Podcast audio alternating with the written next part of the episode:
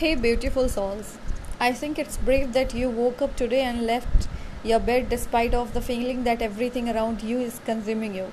I think it's brave that you get up every day and face the world with a smile when you are maybe crying a, a river inside. I think it's courageous that you still love with all your heart, open your soul bare, and carry your heart in your hands.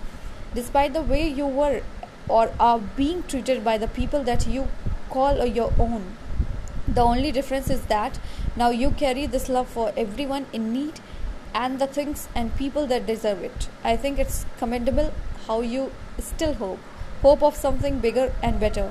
How you still feel that something amazing is, is still out there, waiting for you as you are looking for it, even when you are you may not know what you are looking for. I think it's beautiful and brave that every single day you chose to move forward despite all your demons, despite all your doubts. I think it's take a lot of strength. I think you are strong.